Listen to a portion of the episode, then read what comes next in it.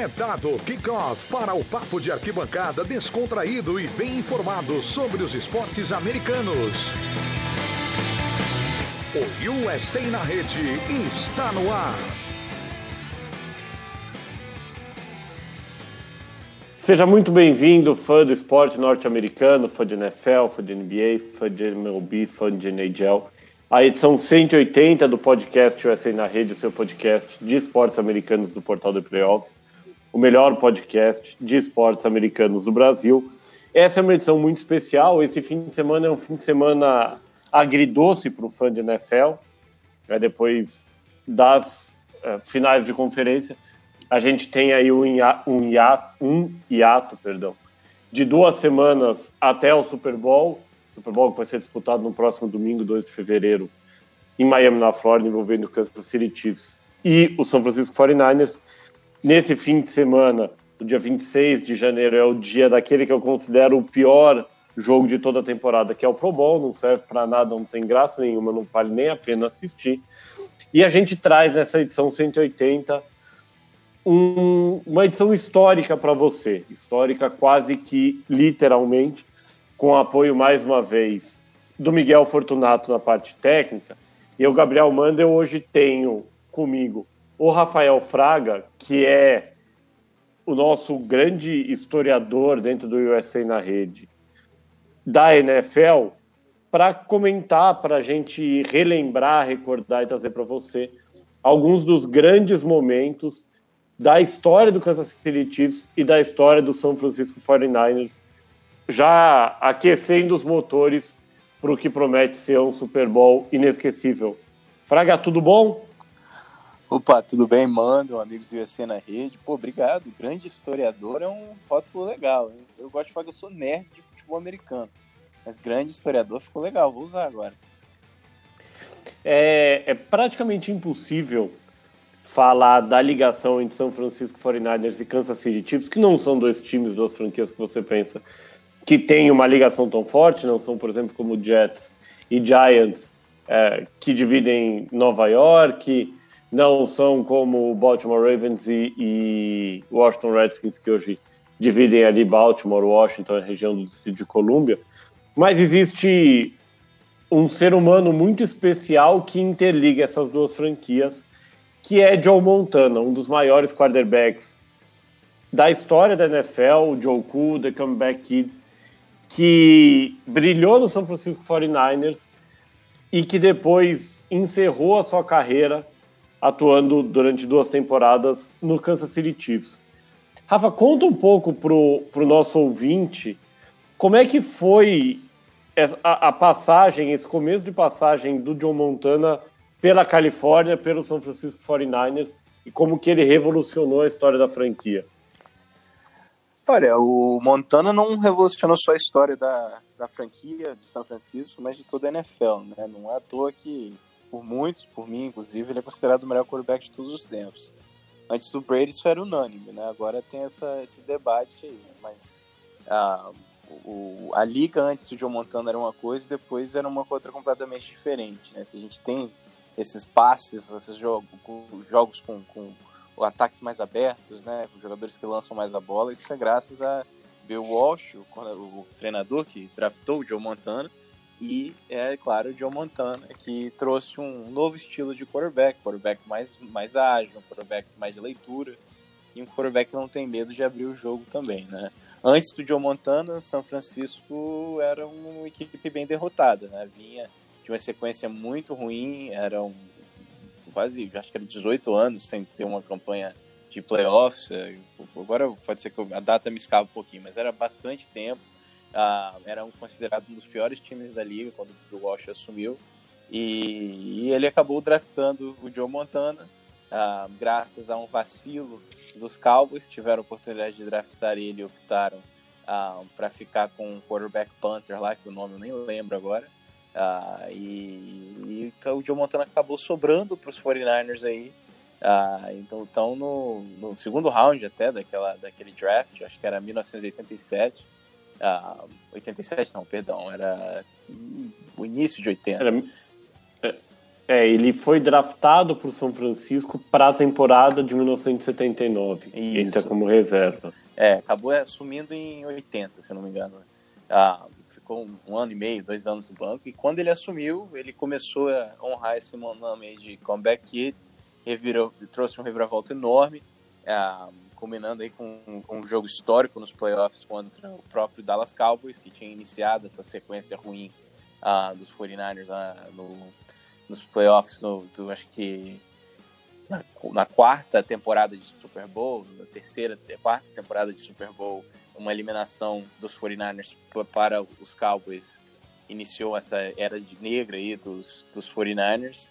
E aquele jogo contou aquele histórico lance conhecido como The Catch, né? Quando o Montana escapando aí da pressão do, do dos, dos Cowboys é, acaba lançando um, um, passe magnífico ali que, que até hoje a gente vê é, e, e, deixou ele como um ícone para sempre, né? Daí foram uma sequência de, de, de é, quatro Super Bowls, né? Que ele conseguiu vencer. Teve o problema de contusão, muita gente esperava que ele ia encerrar a carreira. O, os Forneiros acabaram até draftando, é, draftando não, trocando para o Steve Young, que isso aí já é uma outra história que, que a gente vai contar hoje aqui também. Ah, mas o, o Montana voltando de uma contusão seríssima, quando ninguém acreditava nele ainda, acabou sendo MVP, vencendo mais dois Super Bowls. Uh, nunca lançou uma interceptação no Super Bowl, foi MVP em todos os Super Bowls.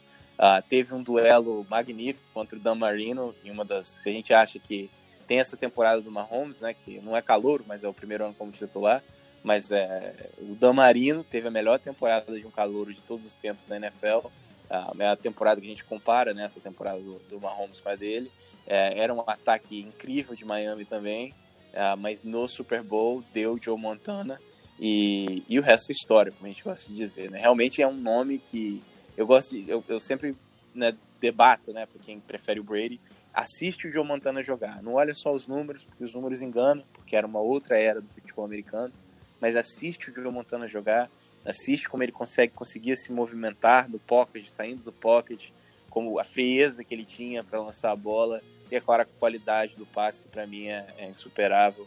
Uh, é, qualquer uma pessoa que é fã de futebol americano precisa assistir o Joe Montana porque ele dá aula, é sensacional. Joe Montana passou 13 anos em São Francisco, titular em 139 jogos. É, foram, como o Rafa falou, quatro Super Bowls, é, mais de 35 mil jardas, é, no que foi a franquia mais vitoriosa de longe da década de 1980.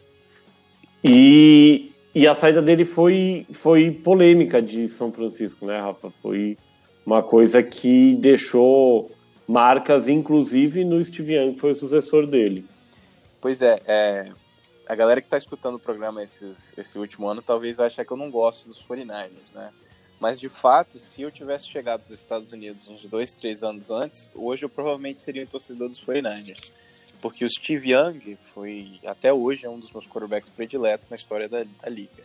E a história de como ele chegou nos 49ers e, e essa rivalidade Montana e Young é, uma, é, é, sensacional. Eu recomendo muito o livro do, do Steve Young, é, é A Vida Atrás do, do Spiral. Uh, que ele conta muito disso. Né? O Steve Young ele foi um daqueles quarterbacks que foi draftado para aquela liga extinta lá, é, USFL, né? Uh, para o LA Express. Uh, quando a liga desabou, ele acabou indo para o Tampa Bay Buccaneers, que já era o pior time da liga por muito tempo. Uh, e ele acabou se envolvendo numa troca que levou ele para os 49ers. O Bill Walsh contratou ele e falou para ele, ele, ele, perguntou, e o, e o Montana, que já era considerado um dos melhores né, de todos os tempos. Ele falou: Montana não joga mais. Montana quebrou a coluna, não vai aguentar jogar. Ele tá no time, mas não se preocupe que você vai ser o titular. E o Young conta, né, que quando ele chegou no training camp, ele olhou pro lado, viu o Montana lançando passes e falou: Esse cara não tá machucado. E de fato, demorou para ele conseguir conquistar essa titularidade.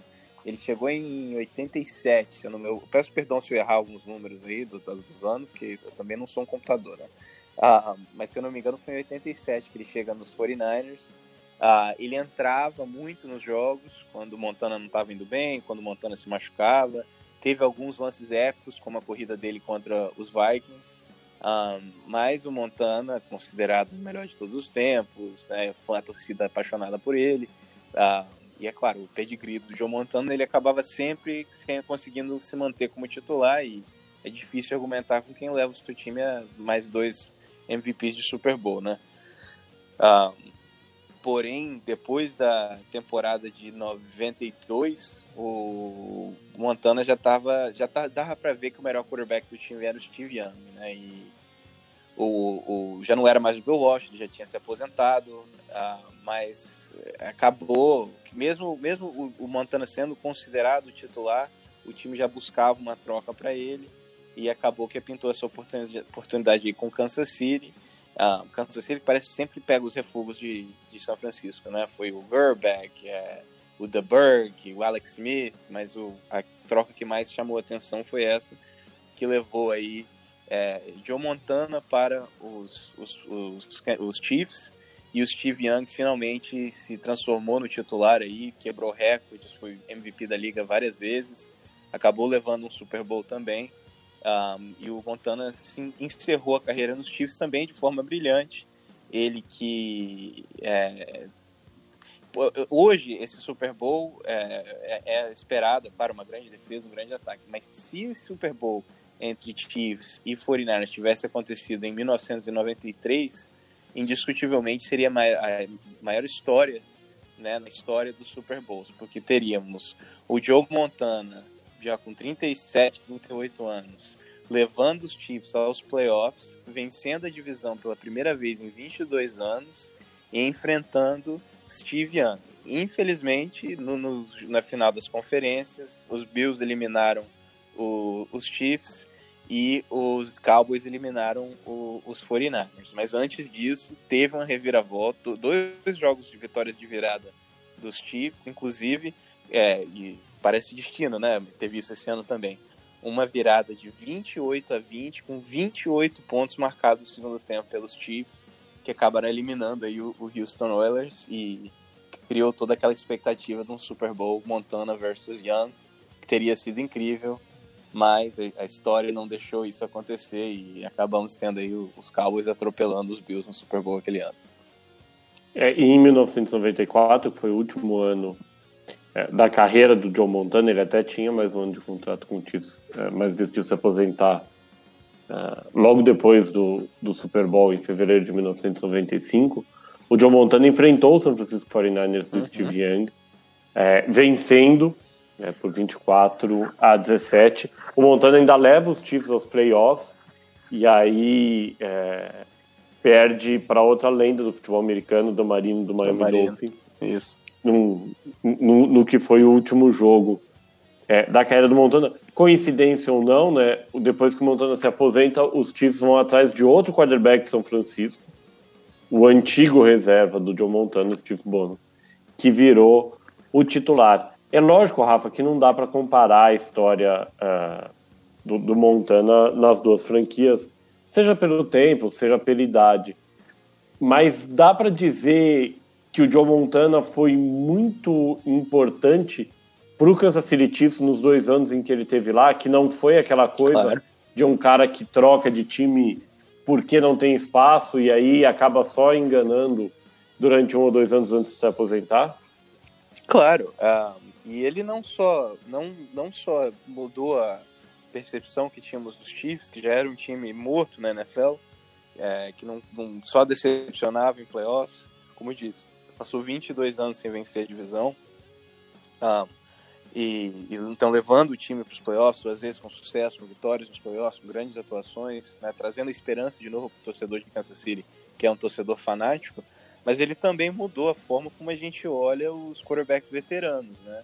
É, porque até então a gente teve é, o Joe Namath indo para os Rams e fracassando, ficando no banco, a gente teve o, o, o Johnny Unitas fracassando também, mas o, o, e depois do, do, Montana tivemos grandes exemplos como o Peyton Manning em, em Denver, o Brett Favre em Minnesota. Então é, isso não, não, jamais havia acontecido antes dessa troca aí do, do Joe Montana. Então ele não só trouxe o respeito de novo para Kansas City, uh, porém ele como ele também mostrou que mudar de, de cenário para o veterano também pode trazer sucesso e às vezes é, é a única coisa que o time precisa é ter um líder, né? Claro, como o Joe Montana talvez é impossível, mas ter um grande líder e, e, e para fazer a diferença.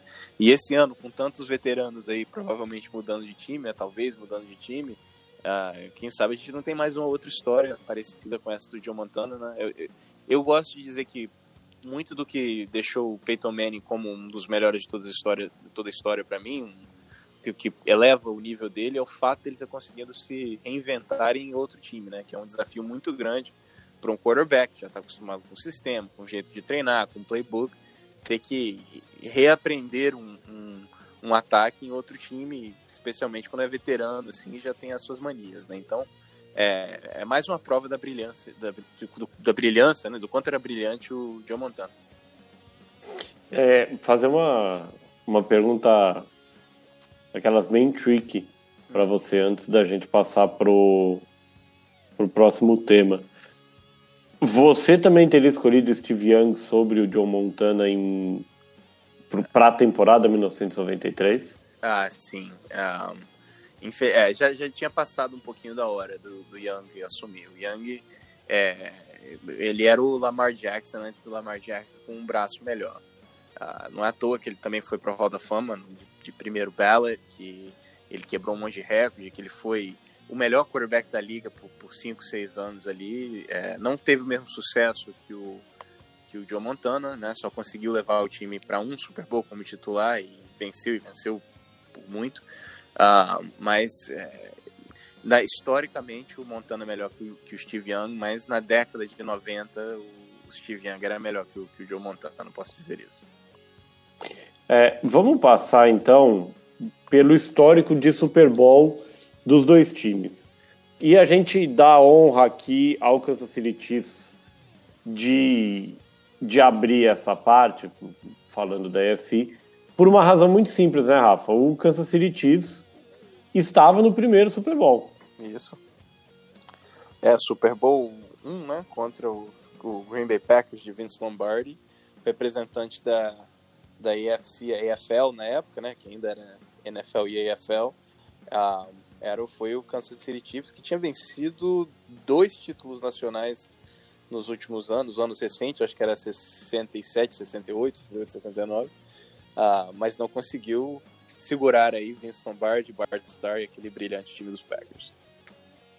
É, sempre lembrando, né, é, na época eram duas ligas distintas, não eram duas conferências, uhum. uh, com Elas duas ligas unidos ainda, né? Ainda era a final, foi chamado Super Bowl depois, numerado, né, como Super Bowl depois. Ah, mas nessa época ainda eram duas ligas distintas e, e, e tinha aí essa, essa grande final. É, e, e, existia um favoritismo claro do time da NFL, uhum. que era o Green Bay Packers, né?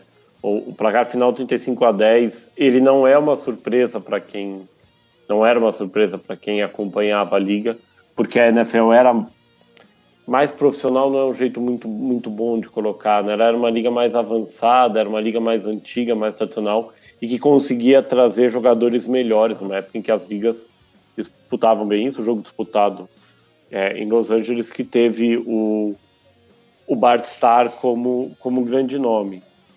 E aí, exatamente 50 anos atrás, em 1970, é, na época o playoff era mais curto, então o Super Bowl foi dia 11 de janeiro, é, cerca de 50 anos atrás. O Kansas City Chiefs volta ao Super Bowl é, em Louisiana, no Tulane Stadium, New Orleans, e conquista o que é até hoje o único Super Bowl da sua história, o Super Bowl 4, vencendo o Minnesota Vikings. É, coroando o que era na, talvez o primeiro grande time da EFL, né, junto com o Jets, né? O, Jet, o Jets e o Chiefs uhum. é, dominaram esses primeiros anos, numa época em que o futebol americano era completamente diferente, né, Rafa? Completamente diferente. É, um, o quarterback não lançava a bola mais que 20 vezes por jogo, é, era muito jogo corrido, os wide receivers, tipo assim, um wide receiver receber cinco passes no jogo era um jogo sensacional para ele. Então hoje a gente tem 10, 20 até, dependendo. ah, era um jogo muito mais truncado, muito mais pegado. As regras eram diferentes. Você podia descer a porrada no quarterback, você podia descer a porrada no wide receiver antes da bola chegar nele. Então o jogo era completamente diferente, né? Ah, essas proteções que a gente tem nos quarterbacks hoje, que às vezes a gente reclama dos flags, era completamente invertido. Tinha é, cruel, maldade, injustiça até com os quarterbacks na época, eles levavam capacete na, na, no peito, capacete na coluna, porrada no chão. Era completamente diferente a liga e também tinha aquela influenciazinha dos, da, daquela, dos remédiozinhos para não, não sentir dor, né? Que hoje também não são tão permitidos assim na liga. Então, o esporte era completamente diferente. É, o, o MVP do, desse Super Bowl foi o, o Len Dawson, uhum. quarterback dos, eh, dos Chiefs, e os números dele comprovam essa diferença, né? É, tudo bem que o jogo foi disputado com, com muita chuva aí na Louisiana, mas ele tentou apenas 17 passes, 142 jardas, um touchdown, uma interceptação. Eu acho pouco provável que hoje em dia um jogador com esses números seja eleito MVP de qualquer Super Bowl. É, o, o Otis Taylor e o Mike Garrett foram os principais jogadores do ataque. E a partir daí a gente viu o Kansas meio vagando no deserto, né, Rafa? Sem, sem muito sucesso histórico. É um time de mercado pequeno, então sofre hoje não tanto, porque todos os jogos são transmitidos, mas sofria com a falta de, de cobertura, sofria um pouco com a falta de, de espaço. É, e nunca mais voltou ao Super Bowl, né, nesses 50 anos. Nunca mais voltou no Super Bowl, exatamente. É, é o time do, do Lamar Hunt, é o time do Hank Stram, que era o head coach do time nesses dois Super Bowls, e é um time com muita história né, na velha EFL, mas da década de 70 o time foi perdendo a força e, como eu falei, até a chegada do John Montana não era um time muito respeitado dentro da NFL, né? Então, é, esse Super Bowl realmente é um Super Bowl interessantíssimo, é, porque é um time que tem uma torcida fanática, que tem muita história na NFL e está merecendo esse, essa, essa jornada, né? essa, essa campanha de Super Bowl já há um bom tempo. E aí, do outro lado, a gente tem um San Francisco 49ers que até o começo da década de 80 era um belo coadjuvante, não, não era um time que tinha muito destaque é, numa NFC que no começo foi dominada pelos, pelos Packers, depois teve é, o time de Dallas na década de 70. E aí, em 1981, né, a temporada de 81, é, com o John Montana como titular, começa o, o boom da Califórnia, o boom é, da Bay Area, o boom do São Francisco 49ers ganhando Super Bowl. Era praticamente ano sim, ano não, São Francisco campeão, começando com essa vitória por 26 a 21 sobre o Cincinnati Bengals no Super Bowl 16. Pois é, né? O Bill Walsh, o nome disso é Bill Walsh, o, o, a gente também está falando no Montana Brady, mas também a outra discussão, o melhor head coach de todos os tempos. Essa talvez fique em três, né? O Lombardi, o Walsh e o Belichick. Nesse talvez o Belichick acaba vencendo. Mas o Bill Walsh é um cara que revolucionou o esporte. A West Coast Offense é um termo que a gente escuta até hoje. Desculpa, esse termo que é, é um ataque mais leve, de rotas curtas. É, eles utilizam o running back no jogo terrestre. Ah, então não existia um ataque desse, dessa forma, era muito mais na base da pancada, na força, até chegar a Bill Walsh e, e, trazer esse estilo de jogo para os 49ers. Interessante desse primeiro Super Bowl, o Walsh ele era um discípulo do Paul Brown, grande head coach dos Bengals, uh, era cotado para ser o substituto do Paul Brown. O Paul Brown fez um monte de sacanagem com ele, falou mal dele na liga inteira, e quando aposentou acabou passando para outra vaga. E o Walsh né, com raiva, saiu fora da liga, foi treinar Stanford, treinou alguns times, coordenador ofensivo de alguns times da NFL também, e finalmente recebeu a sua oportunidade com os 49ers, e o destino trouxe para que, quando finalmente chegou no Super Bowl, no terceiro ano, se eu não me engano, é, o adversário era logo o Cincinnati Bengals, do querido Paul Brown, que era o general manager na época, e passaram o trator em cima dos Bengals, uma vitória é, relativamente fácil. O placar não traz exatamente a realidade do que foi aquele jogo, uh, porque o, o, Montana e, e, os 49ers não, não deram chance para a derrota, não passaram o trator em cima dos Bengals e, e começaram essa brilhante história de que acabou levando aí cinco Super Bowls, né? os 49ers, até que é, tem uma secazinha, né? O último foi em 94, uh, mas uh, indiscutivelmente é um dos times também que tem essa, essa história mais brilhante aí dentro dos 32 times da NFL. É, depois desse, desse triunfo, aliás, um, uma situação que hoje em dia parece pouco provável, né? O jogo em Michigan, é, a NFL cada vez mais tem tentado levar o Super Bowl para climas quentes, tirando quando você inaugura um estádio. Mas a primeira conquista do, do São Francisco 49ers foi no, no Pontiac Silverdome, em Michigan. O, fala, Rafa. É, não, eu ia falar, porque nessa época não tava nem aí, pô, pra mercado, saúde do jogador, porcaria nenhuma. Botar os caras pra jogar na lama, na neve, no gelo, qualquer, qualquer, qualquer clima tinha o futebol americano. Então, era menos preocupação é, em qualidade, né? Tinha, teve um Super Bowl, se não me engano, até que o jogo foi muito long, longo e eles cortaram o final do jogo. Não lembro o ano aqui agora não. Mas é, era outro investimento, era outro nível, longe desse mega show que a gente tem aqui hoje. E por isso que a gente tinha jogos nesses, nesses palcos mais gelados, assim, até acho que na década de 80, 90 isso começou a mudar. É, o São Francisco, o segundo título, é, veio praticamente em casa, né, no estádio de Stanford, na Califórnia em janeiro de 1985. Outro duelo de grandes quarterbacks, é, mas um deles não apareceu para o jogo. O outro é John Montana, que conduziu o São Francisco à vitória 38 a 16 sobre o Miami Dolphins. Outro duelo de grandes técnicos, né, Rafa? O Bill Walsh de novo, por, por São Francisco e o Don Shula, é, que, que tão bem conduziu o Miami Dolphins com o Dan Marino. É, nesse, nesse ano bateu na trave mais uma grande conquista de São Francisco. São Francisco aí teria um pequeno hiato e voltaria ao Super Bowl em janeiro de 1979, na Flórida, praticamente mesmo lugar, mesma cidade, né, Miami, onde os dois times se enfrentam no próximo domingo, para bater de novo Cincinnati Bengals por 20 a 16, o terceiro anel do, do Joe Montana. E no ano seguinte viria o Bi é uma, um, um atropelamento, né? Você quer falar sobre esse Super Bowl 24, Rafa? O que parece que foi o Super Bowl 24 contra o Denver Broncos? É, é o, é o início dessas campanhas dos Broncos aí fracassadas, né? É, é, que, que, que, até que chegou aquele finalzinho do, do Elway, era um time que sempre fracassava no Super Bowl. Ah, foi a combinação aí de, um, de uma grande história de superação como eu falei mais cedo, o, o, Montana sofreu uma contusão na coluna que muitos diziam que ele não ia jogar mais, por isso que veio o Young, mas ele conseguiu se recuperar, conseguiu jogar em alto nível, mesmo tendo que dividir o palco com o Steve Young algumas vezes. É, a gente via a, a, o quanto a magia, a genialidade do, do Joe Montana. E, e, esse jogo talvez foi a maior lavada, né? Tanto dos jogos do 49ers. Teve aquele primeiro contra os Bengals também, que foi muito fácil.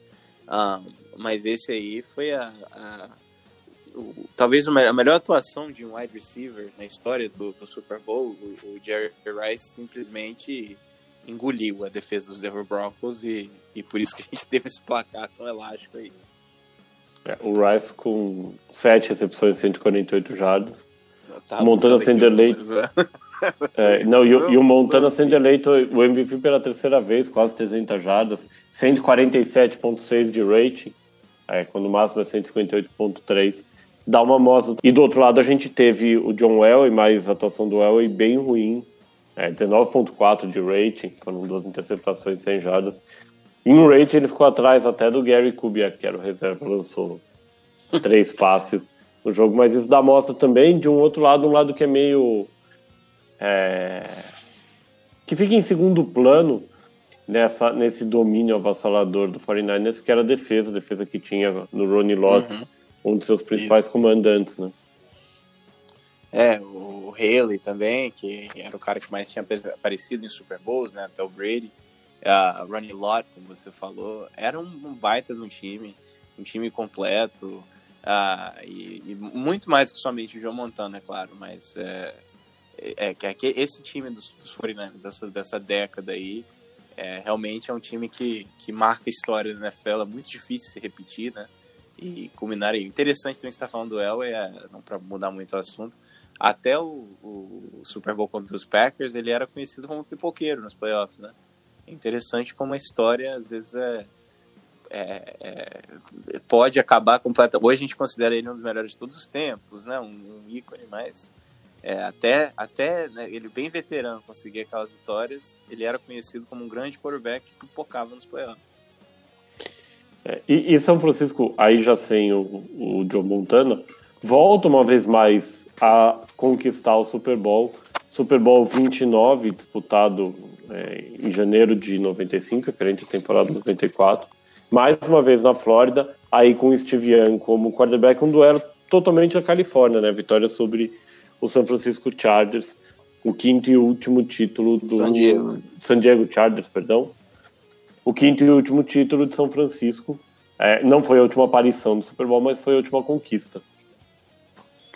Pois é, né? e sim, a, a culminação de, de todo o trabalho feito aí pelo, pelo Steve Young, né? essa nova era, o, o George Seifert foi o segundo Super Bowl dele, se não me engano, ah, aquele ano que, que também teve essa, essa mesma essa mesma conversa da defesa, né? Os 49ers eram um time que estavam estavam sempre entre os melhores da liga, mas sempre batiam na trave contra o, o né? O Packers também viria depois, mas esse ano finalmente tudo deu certo e eles conseguiram chegar no Super Bowl e não tinha não havia dúvidas de quem seria o campeão aquele ano. Dion Sanders também fazendo história, né? Foi a grande troca da, daquele ano que fez a diferença.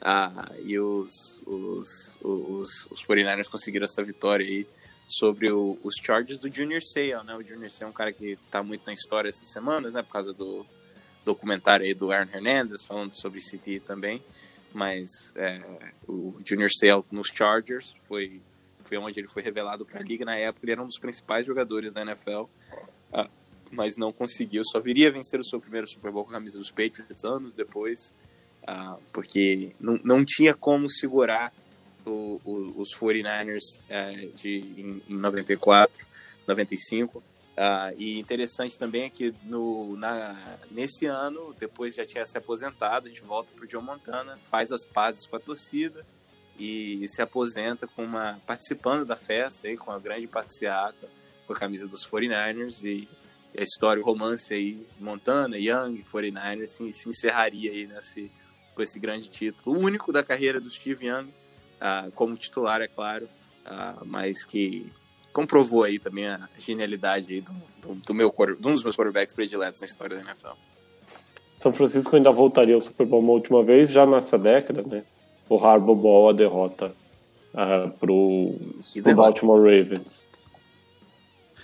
É, no jogo que apagaram a luz no intervalo, no show da Beyoncé lá, pra ver se dava tempo pros, pros 49ers se recuperarem, porque os Ravens realmente passaram um trator aí em cima de, de São Francisco com, com Colin Kaepernick, né? Não, não teve chance, não. Ah, interessante é, que eu lembrei de uma outra história, que a gente está na história aqui, ah, a grande história do, do Steve Walsh também, para demonstrar o quanto ele era sangue frio. Ah, na, na, intervalo do jogo, é, num, em um dos Super Bowls, eu não me lembro qual, os jogadores falaram que é, no intervalo antes do início do jogo, chegaram e ele tava cochilando no vestiário. Aquele estresse, todo mundo tenso, preparado para o jogo. E o, o, Bill Walsh simplesmente deitou no vestiário e deu aquela cochilada para mostrar o quanto ele tava tranquilo que os 49ers seriam campeões aí. Então, essa história, é, é, esse, essa história aí marcou para mim, não sei como que o cara consegue. Eu não dormi, tem gente que não dorme uma semana, né? E o, o Walsh cochilando no, no, inter, no vestiário do jogo. Outro personagem desse, desse Super Bowl é, e que também tem um histórico, ainda que curto, é, no maior, mais importante jogo de futebol americano da temporada, e é o Andy Reid. Uhum. O Andy Reid que é reconhecido, acho que por todo mundo que trabalha no meio, que acompanha, como um dos grandes técnicos dessa geração. É, mas é um cara que sofreu muito com derrotas em playoffs, tanto no, agora no Kansas City Chiefs, como no, na passagem dele pelo Philadelphia Eagles, e que só uma vez disputou o Super Bowl, né, Rafa? Num um jogo que também, é, é, talvez, entre aspas, esperava-se um pouco mais. Pois é, é bom. É, o Andy Reid é um, é um, cara que marca muito história na NFL. Ele participou de uma campanha de Super Bowl como um auxiliar ofensivo quando trabalhava nos Packers. O Brett Favre diz que ele é um dos grandes fatores da reviravolta que o Favre teve na carreira também, ajudou muito o, o Brett Favre. Uh, mas como um head coach, né, ele assumiu os Eagles com mais de 10 anos sobre o comando dos Eagles, um cara muito respeitado, é, que chegou naquele Super Bowl né, com o Donovan McNabb contra os Patriots, acabaram perdendo e, e nunca mais conseguiu voltar é, para esse palco até finalmente esse ano. Talvez o grande motivo de eu estar torcendo para os Chiefs é o Andy Reid, que é um cara que merece encerrar a carreira com o Super Bowl, né? É, ele trouxe tantos, revelou tantos grandes nomes para a NFL, o Harbaugh, Doug Peterson, Matt Nagy agora, o Ron Rivera, é, Pat Shermer, Todd Bowles, enfim, são uma porrada de nomes que passaram aí pelo foram pupilos do, do Andy Reid e eu não sei se é, é, o terceiro que mais tem vitórias na NFL hoje em dia. Acho que é o terceiro, quarto. Não, não tô com o número aqui na cabeça, mas como você disse, eu acho que é indiscutível que é o melhor head coach a não vencer no Super Bowl, especialmente entre no, no, nesses anos recentes aí. Não consigo pensar em outro nome. Uh, e, e, merece, né? Pelo, por, pô, o cara que não, não tem polêmica, um cara que, todo mundo fala bem dele, sempre trata, trata os repórteres com respeito, os jogadores. É, eu nunca vi uma pessoa falar nada negativo do Andy Reid. E não é à toa que ele tem tanto sucesso e tantos seus auxiliares tiveram sucesso dentro da liga. Agora só falta ele, né? Só falta o, o tio Reid aí, o, o Walrus, né? Como ele é conhecido, é, conquistar esse, esse Super Bowl aí para coroar uma brilhante carreira de nem sei quantos anos é que já está dentro, dentro da NFL, é, mas, mas ele merece, né? É, o, o Super Bowl foi o Super Bowl de 2005, referente à temporada 2004. Uma derrota por 24 a 21 para o New England Patriots, jogo disputado em, em Jacksonville, também na Flórida. E eu lembro de ter lido um livro do Ted Bruschi, que foi linebacker, um dos principais nomes da defesa do Patriots. E o Bruschi, de um jeito ou de outro, ele, ele critica um pouco é, a falta de, de um senso de urgência maior dos Eagles no final do jogo. Né? Philadelphia perdia por 24 a 14, faltando mais ou menos 8 minutos, e o Ted Bruschi fala, eles estavam atrás por duas postas de bola e continuavam indo para o huddle, fazendo conferência, demorando 40 segundos uhum. para fazer o snap. É, o time até trouxe a vantagem para três pontos um passe do Donovan McNabb para o Greg Lewis, mas faltava muito pouco tempo no relógio e bastou ao New England Patriots queimar o tempo que havia e conquistar o Super Bowl. Você falou, Rafa, do, do Andy Reid como coordenador do Green Bay Packers. Só uma curiosidade, né? Era, eram praticamente gêmeos ele e o Mike Holmgren, né? É. É, ele vem da, da árvore do Holmgren até fisicamente. É. São muito parecidos. Parece irmão o bigode e tudo. Impressionante.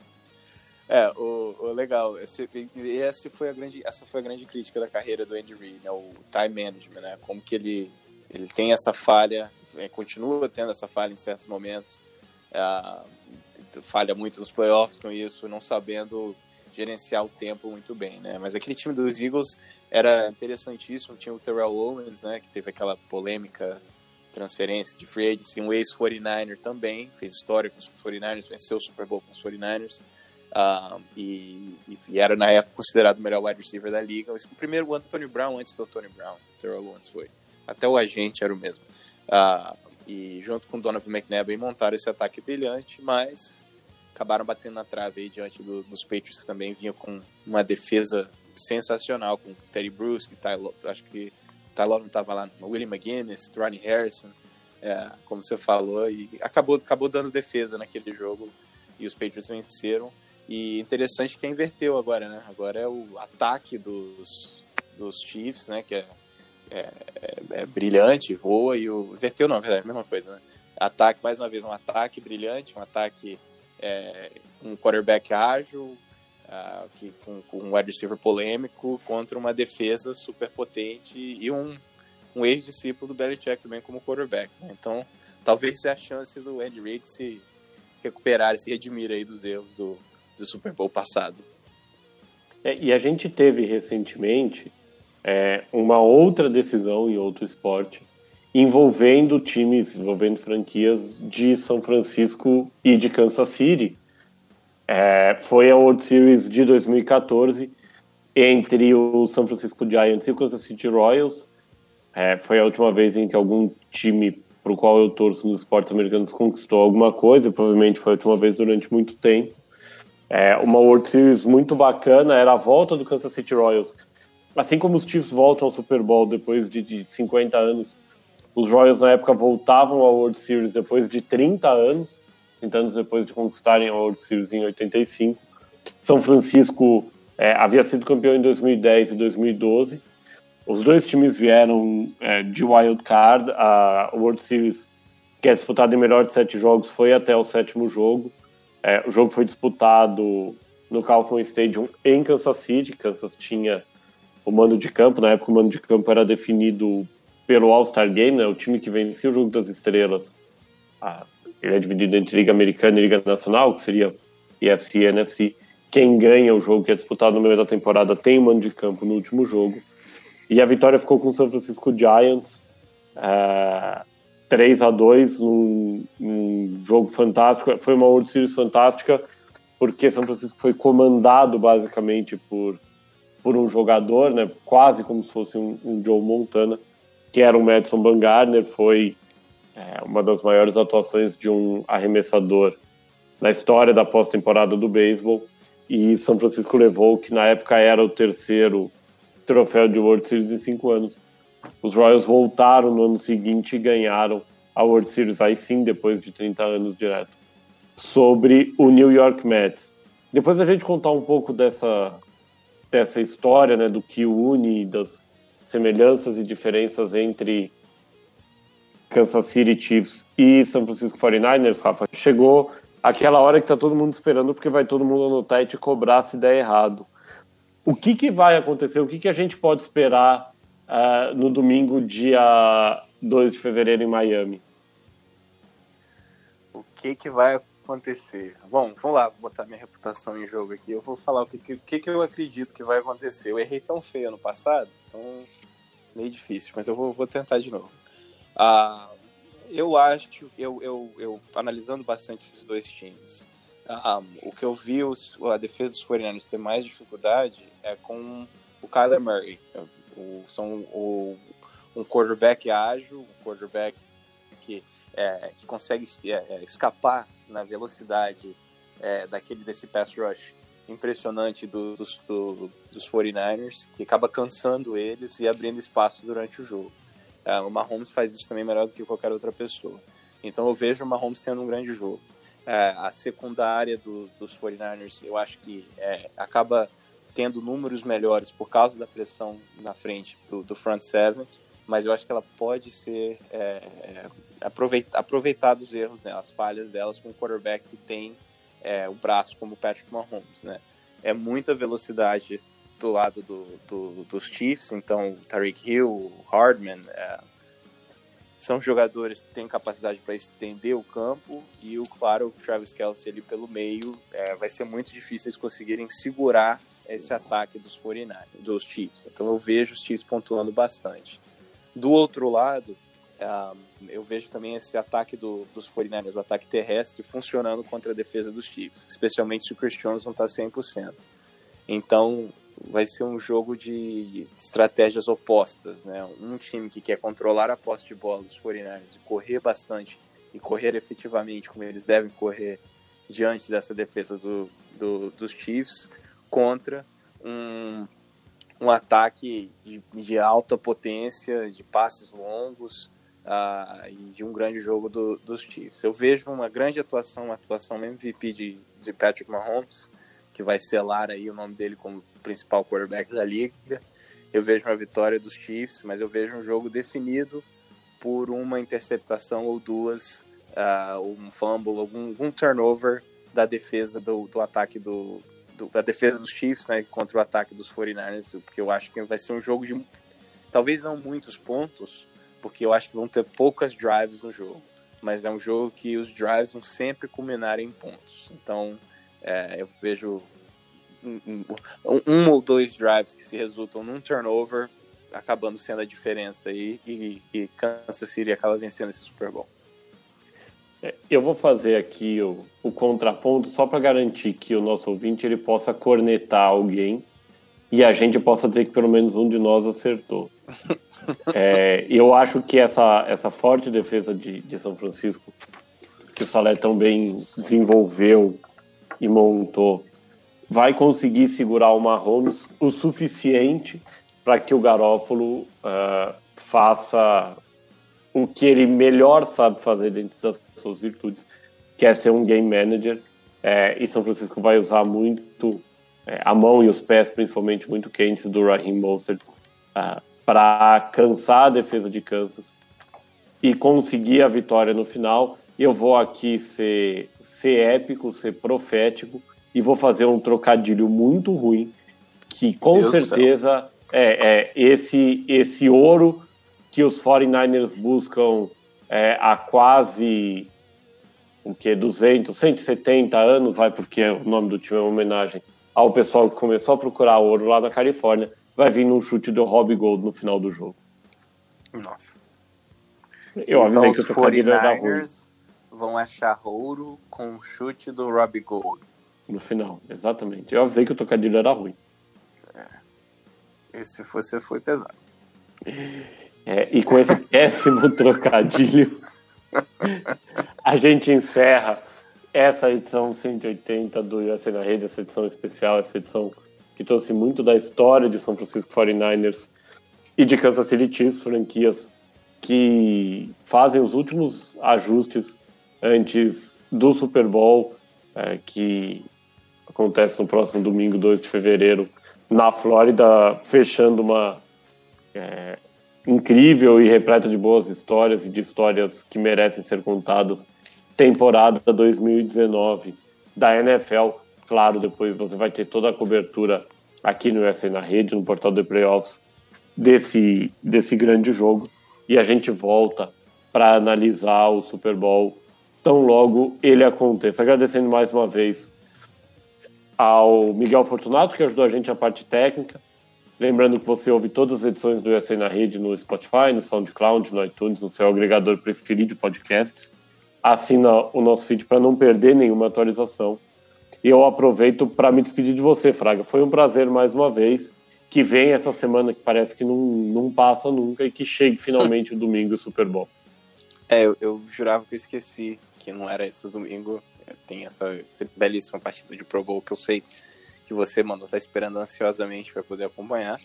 Ah, e uma mensagem para os meus amigos torcedores dos 49ers. Eu, eu não tenho ódio do time de vocês. Eu respeito, eu gosto muito do time de vocês. Eu vi muitos jogos dos 49ers. Joe Montana, Steve Young, Ronnie Lott, Dwight Clark, Deion Sanders. Pô, eu, eu, curto muito a história desse time. Um, ah, só culminou que esse ano eu tô meio pegando no pé de vocês e tô esperando pros 49ers fracassarem e até agora eles estão me provando o contrário. Então talvez mais uma chance aí para me provar o contrário. E na semana que vem, daqui a duas semanas, né, vocês vão estar tá comemorando aí esse título e tirando onda com a minha cara e, né, que os meus Rams não chegaram nem nos playoffs. Mas boa sorte para vocês, boa sorte para os Chiefs também. Go Patrick Mahomes, go Andy Reid. E é isso aí. Um prazer, um abraço e a gente volta aí com, com mais UFC na rede falando de futebol americano depois do, do, do, Super Bowl agora, né? Acho que a gente só volta depois do Super Bowl ou tem mais um antes? Eu acho que a gente volta só depois do Super Bowl analisando Sim. o jogo. E eu, Gabriel Mano, também me despeço agradecendo a você, desejando uma boa semana. Uma boa semana a todos os nossos ouvintes. É, para você que gosta, aproveita o Pro Bowl. Eu preferia quando era no Havaí, porque aí não corria nem o risco é. de ter que ver que era, era mais tarde. É, e um ótimo Super Bowl a todos. Por, um abraço. Sinal, por sinal, Mandão, eu estava em Orlando quarta-feira e ninguém tava nem aí que tinha um Pro Bowl. Cara, é, é, é ridículo isso. É ridículo. Eu até acho, assim, menos piorou um pouquinho, porque os caras colocaram esses desafios de habilidade e tal.